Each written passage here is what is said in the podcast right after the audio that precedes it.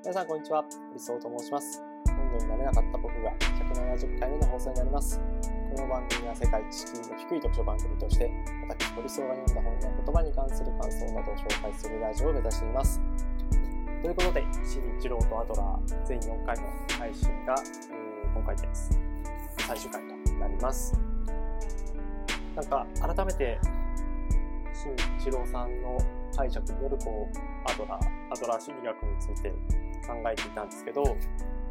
なんかこう口に出せば出すほど嘘っぽくなるみたいな、まあそういう側面もあって、だから、多分、検索したことはないですけど、嫌われる勇気とか幸せになる勇気とか、あの、YouTube とかにもこう解説動画みたいなものって結構いっぱいあると思うし、ノートとか、あの、まあ、こういうポッドキャストとかも、えー、アドラーとはこういうものだみたいなものってたくさんあると思うんですけど、なんか、別に、あの見てないので、嘘っぽいとかって言ったらかなり失礼な話ですけど、やっぱ、どうしても、えー限界があるというか、あの、前回の嫌われる勇気の中でも、本の一部をこう切り取っているに過ぎないとか、もっと言えば本だって、えー筆者とか他哲学者の考えをこう取捨選択している部分もあるから、やっぱこう、大きな文脈、著者がこうずっとこう考えてきたこととか、あるいは同時代をこう生きてきたあの他の哲学者や批評家、作家、芸術家。で、もっと言うなら、それがどういう流れで、えー近代、現代に至っているのか。で、ポストモダンみたいなところを捉えていくかっていうのをこう考えていかないといけないんじゃないかな、なんていうことを思ったりしました。まあ、とはいえ、あのー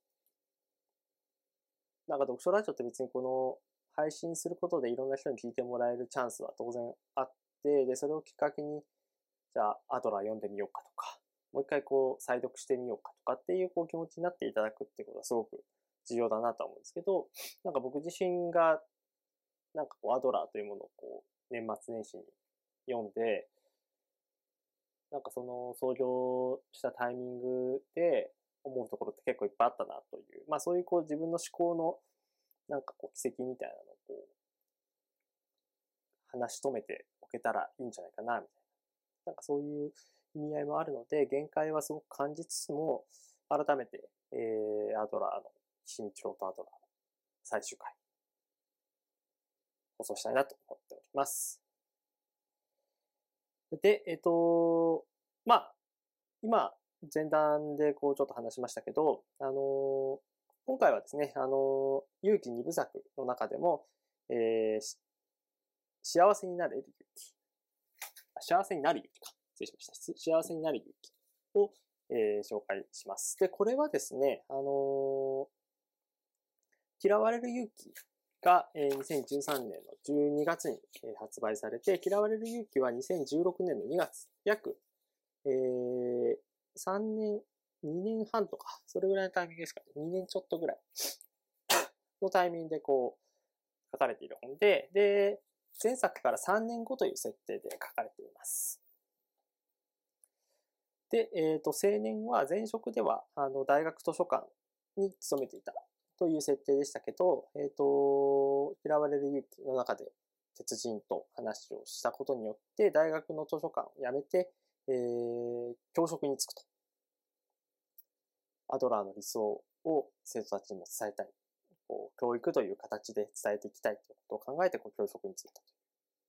ただ、3年間経って生徒とこう触れていくにつれて、アドラーの教えをこうしっかりやっていこうという中で、いろいろこうもがいてた。です。結果、3年後どう思ったかというと、自分はアドラーを捨てるか否かということで悩んでいる。ということで、再度鉄人の部屋を訪ねたという設定です。で、これってすごく、あのーこの本の成り立ちともすごく似てるなと思って、でもそれは多分、えーライターと著者である古賀文武さんとか、編集者の柿内さんとか、あのー意識的だろうなと思ってるんですけど、あの嫌われる勇気という3年前に発売された嫌われる勇気っていうのを読んで、アドラーを知ったつもりになった。で、アドラーをこう実践したと。だけど、それでもこううまくいかなかった。そういう人たちに、もう一回こうアドラーについてこう考えてほしいとか、まあそういうふうにこう、えー、発想したんじゃないかなというふうに感じます。なので、この幸せになる勇気というのは、えー、まあ、あの前回の嫌われる勇気も、まあ、こう実践をかなり想定したものが結構書かれてましたけど、よりこう実践編、その嫌われる勇気で、あのー、書けなかったというか、もうちょっと補足が必要だよね、というところを中心に、えー、書かれている本だなと思います。僕はあの、幸せになる勇気から読んで、えー、嫌われる勇気。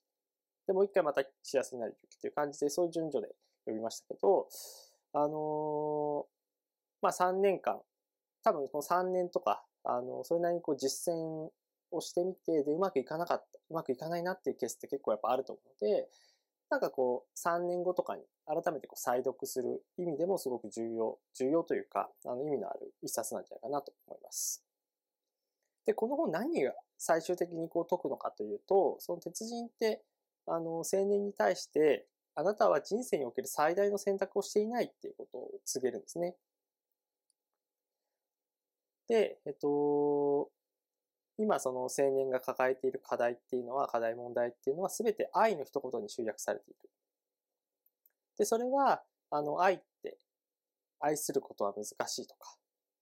そういうこう結論にこう至っていくわけなんですけど、まあそれがまあどういうことなのかというのがこう書かれている一冊になっています。ということでですね、あの、その結論に至るまでどういう感じの話があるのかみたいなことをこうかいつまんでやるわけではないので、まあ、自分がこう考えたことを3点ぐらい、えー、引き続きやっていくんですけど、まあ、その、なんてその、あなた、あなた、まあこれは青年ですけど、多分読者一人一人が、えー、多かれ少なかれ自分がなんかこう問題みたいなのを抱えていたとしたら、あの、愛という一言で、えっ、ー、と、まあ、解決というか、集約されていく。だからその愛という意味についてこう考えていきましょうみたいな。まあ、そういうふうに、まあ、受け取っていただけるといいのかななんて思っています。でちなみになんか、あの、完全に僕の宣伝ですけど、このアドラー心理学に触れる以前に、あの、僕が会社で運営している、えー、ウェブサイト、普通ごとという、えー、ウェブサイトで、あの、エッセイの企画で愛を語ってくれませんかってこう企画をやっています。で愛ってなんか、だから、それはすごく偶然というか、こんなとこでもこう、アトラーでもこう、愛という言葉がこう、一つキーワードになるんだなっていうのは、こう、それはこう結構偶然だったんですけど、なんかその時にこうな感じていたこととかが、結構こう、共振する場面が結構多くてですね。なんか愛ってなんだろうなっていうことを改めてこう考えるきっかけにもなった。なんか個人的なその自分のエピソードというか、自分のその時のこう、興味関心を持っていたことに対して、えー、なんか重なっていくような感覚がして、で、僕は特にあの幸せになる勇気の方を先に読んだので、あの非常にこう思い入れのある一冊です。なんかこう、一応こう続編で多分嫌われる勇気の方が世の中的には売れてるはずなんですけど、この続編は僕は、まあ最初にこう、続編の方から読んだっていうこともあって、すごく思い入れのある一冊ということで、ぜひですね、あの、興味ある方は、あの、こちらを手に取って、嫌われる勇気は買ったけど、幸せになる勇気は買ってないみたいな、そういう方もいると思うんですけど、あの、手に取っていただけるといいのかなと嫌われる勇気は多分図書館とかでもなかなか借りれないかもしれないですけど、幸せになる勇気は僕の近くの図書館では、あの、すぐ借りることができました。なので、図書館とかでもいいかもしれません。はい。すいません、ちょっと脇にそれましたが、えっ、ー、と、一つ目のポイントは、あの、結構まあこういう自己啓発系の話するときに、それってなんかアドラーをなんかこう、進行してるよねみたいな。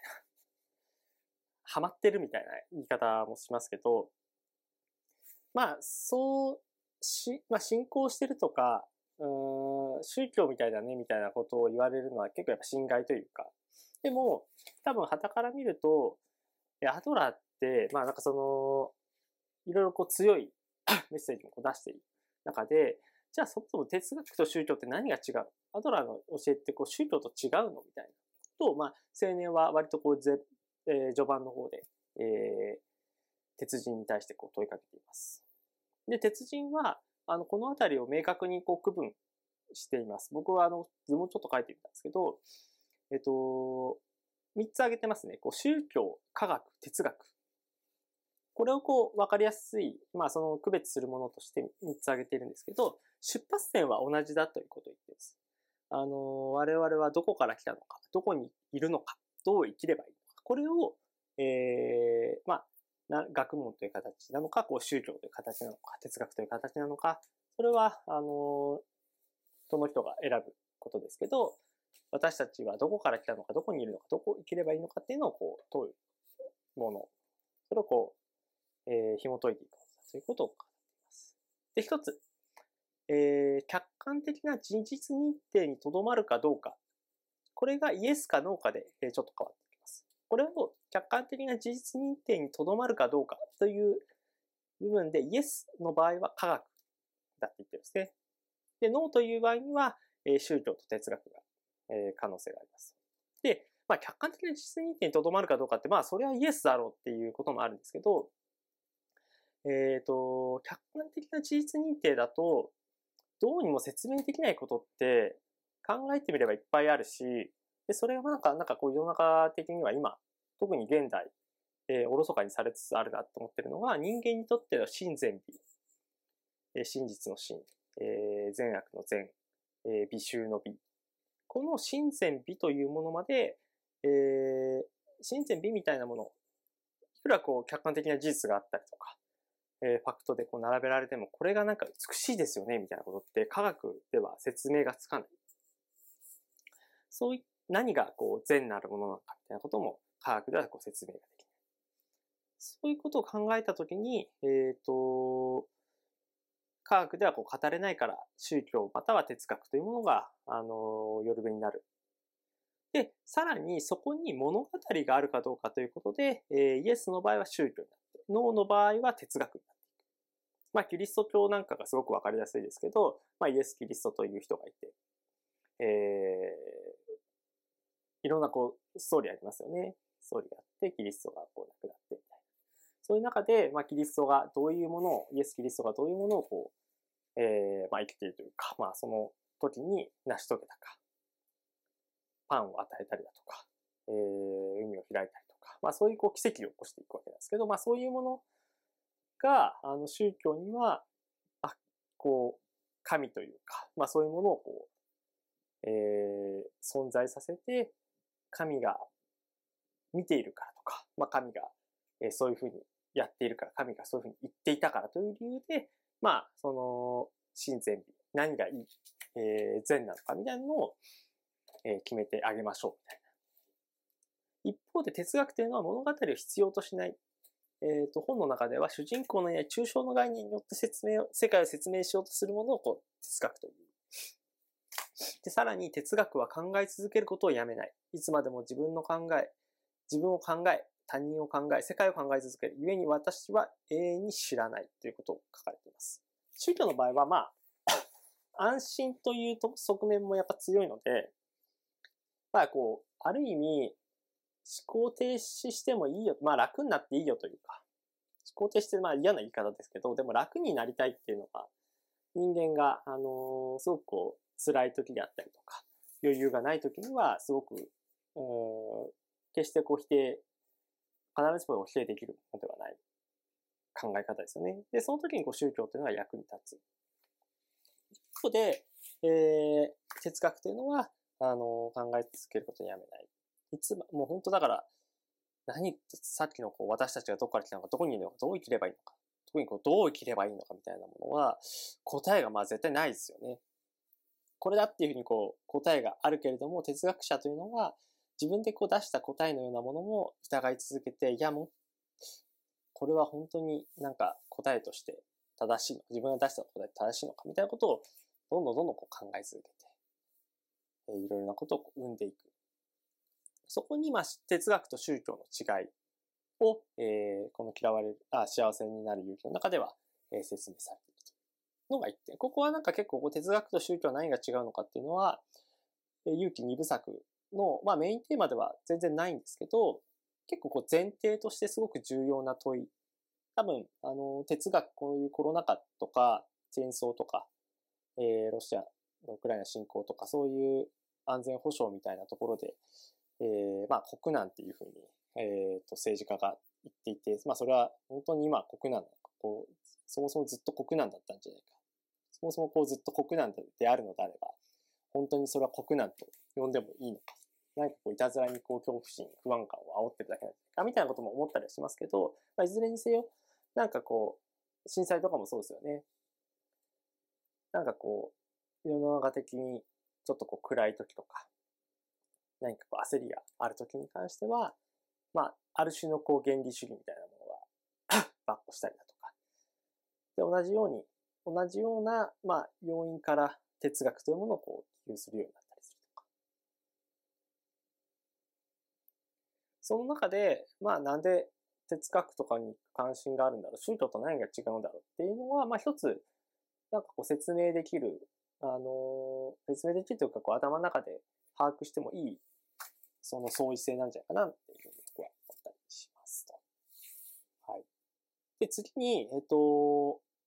三角柱というものが、えー、嫌われるあ、幸せになる勇気の中では、えー、出てきます。これ僕すごく最初読んだ時にハッとした部分で、これはあの青年、この物語の中でも青年は、わっ、ハッとする場面なんですけど、まあ、要はなんかこう、鉄人がカウンセリングで使用するものだとですね。三角柱なんで、えっ、と、表の二つは見えている。で、その面には、悪いあの人、かわいそうな私、という二つが書かれています。で、えっ、と、この三角柱に書かれている三つの側面に書いてある、いずれかについてこれから語り合いましょう。ということを、こう、鉄人は言ってるんですけど、悪いあの人、かのかかわいそうな私。で、もう一つ何が書かれてるかっていうと、これからどうするか。で、これをこうカウンセリングで、えー、見せたときに、えー、相手はどれを選択するかっていうと、その、カウンセラー側が、あの、じゃあこれからどうするかって話をしましょうっていうふうに、えー、導かなくとも、僕はこれからどうするかって話を、えー、語り合いたいと思いますみたいなことを言うっていうふうに言ってですね。これはなんか、ああ、なんかこう面白いなーっていうのをちょっとこう感じたりしましたね。で、えっと、悪いあの人かわいそうな私っていうと、今現状がこういう理由でダメなんだっていうのは、まあアドラーで原因論に目指したものであり、目的論とはやっぱりこう、相入れない部分だったりするんですよね。これから語るべきこと。例えば、えっ、ー、と、この本の中でも書かれていた、今までこう争う、競争原理の中で生きてきてすごく疲弊してしまったけど、こう協力原理。仲間、あの、他人をこう横の関係、仲間としてこう見出して、えどうやったらこう手と手を取り合いながらこうやっていくような、あの、性格というかライフスタイルを選,、えー、選択できるのかとか、まあ人生のタスク、前回もこう少し話した、言及した仕事、こういう愛について、まあそれぞれこう考えてみたいとか、あるいはこう信用と信頼って何なんだろうね、みたいな。で、その信頼を得ていくためにはどういうことをこう自分はこう変えていかなくちゃいけないのか。やっぱりこう、嫌われる勇気のとこでも言いましたけど、あの、何かこう変わるためにはこう勇気が必要であって、その勇気を、で、その変わるのはその人次第なんで、カウンセラーが、カウンセリングによってカウンセラーがその人を変えることはできない。もうか、やれることは、あの、馬は、馬を水辺に連れて行くことはできるけど、飲ませることはできないっていうのと全く同じで、そのそばまで導くことはできるけど、実際にその変わるかどうかはその人だったりする。で、対話を通じてこれからどうするかっていうのをこう語り合って、で、その人が、まあ、その人が望むのであればこう変わっていく。で、そ、だから、それもその、悪いあの人かわいそうな私、これからどうするかと、こう、三つの側面、三つの面があった中で、誰がそれをこう選ぶのかって言ったら、その人自身じゃないといけないわけだし。これはなんかすごく、なんかこう、ここだけこう切り取っちゃダメかもしれないけど、なんかこういろいろこう、話をするときに、じゃあ何について話そうか、何について考えようかっていうときに、まあこれからどうするかっていう、まあ、例えばなんかいろんなことが、出来事があっ、なんかやらかしてしまったときに、その状況をこう考察したり、未来に向けてどういうふうにこう改善を考えていく。その過去起こったことに対して経緯をまとめて、ちゃんとそれをえ、改善案に生かすってこと当然やんなくちゃいけないんですけど、もうそれは必ずこうこれからどうするか、今どういうふうに生きるべきかっていうところにこう立脚していなくちゃいけない。批判、批判のための批判っていう言葉もありますけど、なんか、えー、悪いことが起こって、それをこう糾弾するために、えー、問題点に続くっていうのはやっぱり本末転倒なので、この三角柱の話っていうのはすごく僕にとっては非常に、あのー、おうおうというなりましたね。で、最後ですね。えっと、自立とは私からの脱却という、まあちょっと唐突ですけど、えー、この本が人生における最大の選択をするということで、えっ、ー、と、アドラーは、えー、自立というものをすごく人生の目的の一つとして挙げています。で、その自立って何なのかっていうときに、アドラーは自らの手で生計を立てることを自立とは呼ばないっていうことを言ってるんですね。これはもう本当そうだなと思って、やっぱりこう、例えばこう体に障害があったりとか、あのー、できることがこう限られて、こう高齢になってできることが限られているといったときに、必ずしもお金を稼ぐという行動ができない人ってやっぱいるわけで、じゃあその人はこう自立できていないのか。ということで言うと、そんなことはないと思うんですよね。あるいはこう子供とか、まあ子供があのアドラーの言う自立をなかなかこう達成するのは結構難しいと思いますけど、やっぱりある程度そのアドラーのこう考え方をこう理解できるような年齢になった時には、自立というのは別にその、その人がどういう、えー、人であっても、どういうこう、経歴というか、あの、キャリアを経ていても、自立というのは誰でも、あなたが今そこで望むことであればできるというものなのかなっていうふうに思いました。で、私から脱却って何かっていうと、一つ面白く、面白いというか、なんか、目から鱗みたいな感じのことが、私たちという、まあ、例えば、えっ、ー、と、僕とパートナーみたいな。聞いてる方もなんかこう、パートナーいる方もいない方も、まあ、パートナーがいたとして聞いてもらえればと思うんですけど、私たちって言った時に、構成されてる要素って、私とそのパートナーっていうふうにこう考えるのが普通じゃないですか。だけど、アドラーはそれは不可分、分けることができないって言うんですよね。私たちっていうのは、まあ、当然、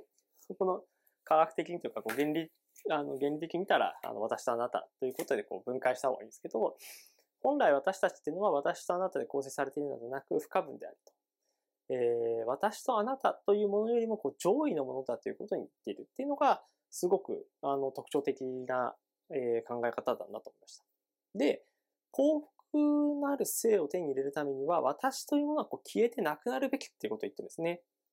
で、それはなんか一つ例で言うと、まあ、人間はこう分業しないと生きていけないっていうことが、まあ一つポイントとしてあります。こう生きていく中で、特にこう、まあ現代社会に限らず、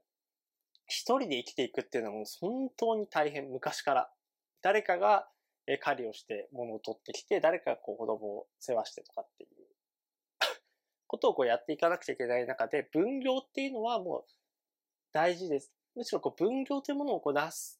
を、分業というものをこう手段としてやっていくんじゃなくて、分業していく、それを目的としてやっていくためには、僕たちはどういうような行動をとっていかなくちゃいけないかっていうのを考えなくちゃいけないっていうぐらい、アドラーは分業というものをすごく、えー、手段とか、そういうこう、細かいものとしてじゃなくて、えー、大きな目的としてこう捉えていますが、その分業をやっていく上で、私とあなたじゃなくて私たちということを、ごくこう大切にしている、こだわっているポイントなのかな。これまあ分業って一つの例ですけど、まあ、なのでその分業とかをこう考えていく上上で、私のこう意思とか、うん、そうそう私だけがこうこだわることっていうのはこう消えてなくなってもいいという。結構こう極端ですけど。えー、特に新生児、新生児は過剰なほど自己中心性から出発する。そうでなければ生きていけない。しかし、成長するにつれて、いつまでも世界の中心に君臨することはできない。えー、世界と和解し、自分は世界の一部なのだと了解しなければならないということを書かれていますが、あのー、私というものをこう考えすぎていくことは、世界の中心に自分がいるっていうことをこう考えている。だけど、まあ、大人になっていくと、子供を中心になったりとか、あの、なるという人が結構いたりしますが、まあ、なんとなくこう感覚的に、それまではなんか自分が何者かになれるみたいなことを思っていて、で、それをまあ諦めていくっていう言い方も、言い方が多分今は適切なのかもしれないけど、別にその諦めるとかそういうわけではなく、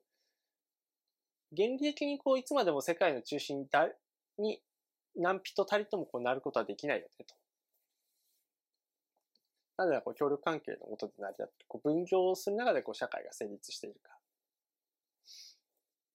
で、えっ、ー、と、その中で自立というものはその私というものを、えー、脱却して私たちを目指しましょうということをアドラーは言っていて、これはすごく面白い。で、それをた、なんか、成し遂げていくというか、それをやっていくために、愛というものが大事なんじゃない。愛というものが命に直結したこう生存戦略としてすごく重要な位置にこうに、えー、立っている。ということをこう言っています。で、あの、エリヒ・フロムの愛するということも、えー、引用しながら、あの、フロムって愛は技術、あの、エーリッヒの愛するということって、現代は The Art of Loving 愛の技術というふうに訳すんですよね。で、これって、あの、アドラーとすごく似ているというか、同じ部分が多い。アドラーは、えー、共感することは技術だってことを言っていて、尊敬とか共感も技術であり、技術であれば高めることができるってことを言ってるんですけど、愛もそうだと。いうことをフロムは言っている。で、多分、アドラーも同じように思っていて、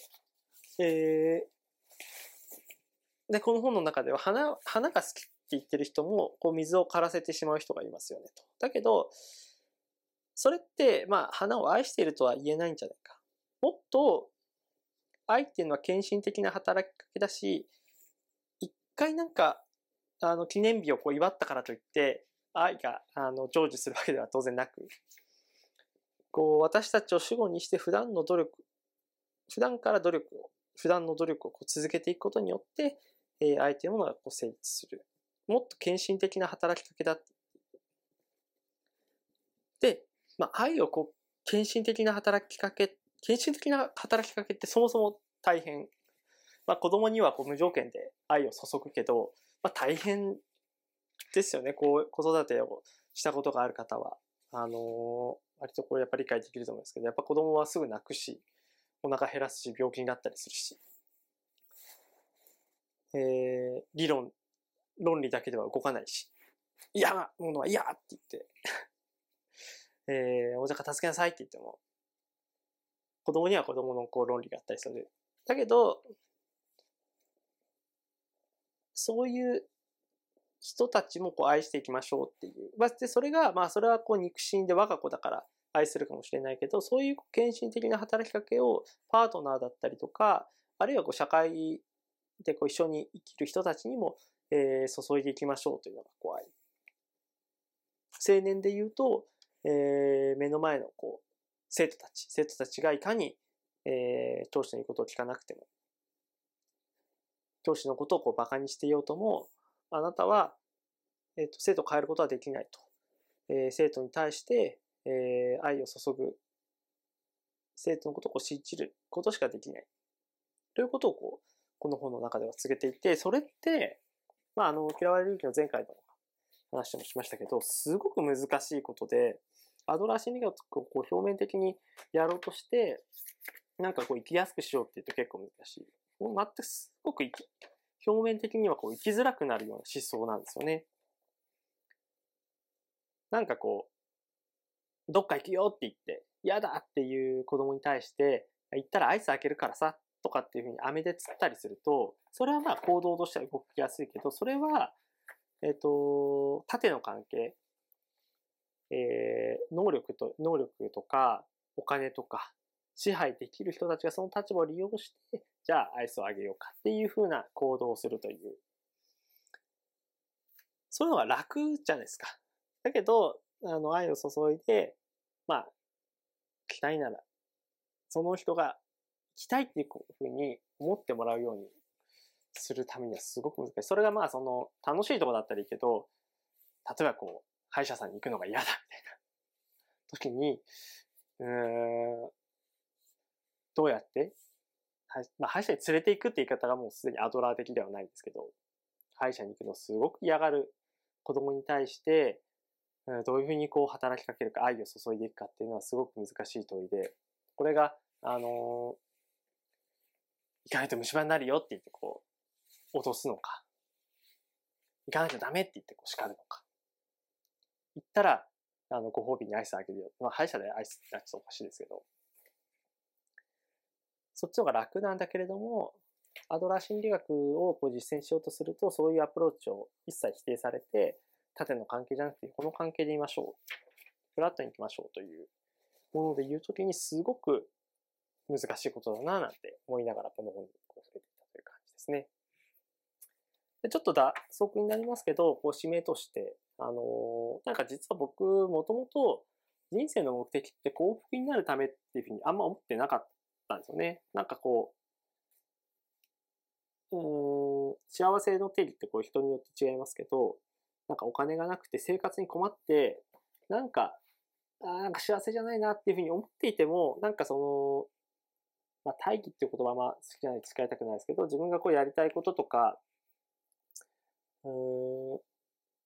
日々やっていることがこう苦しくてもこう達成、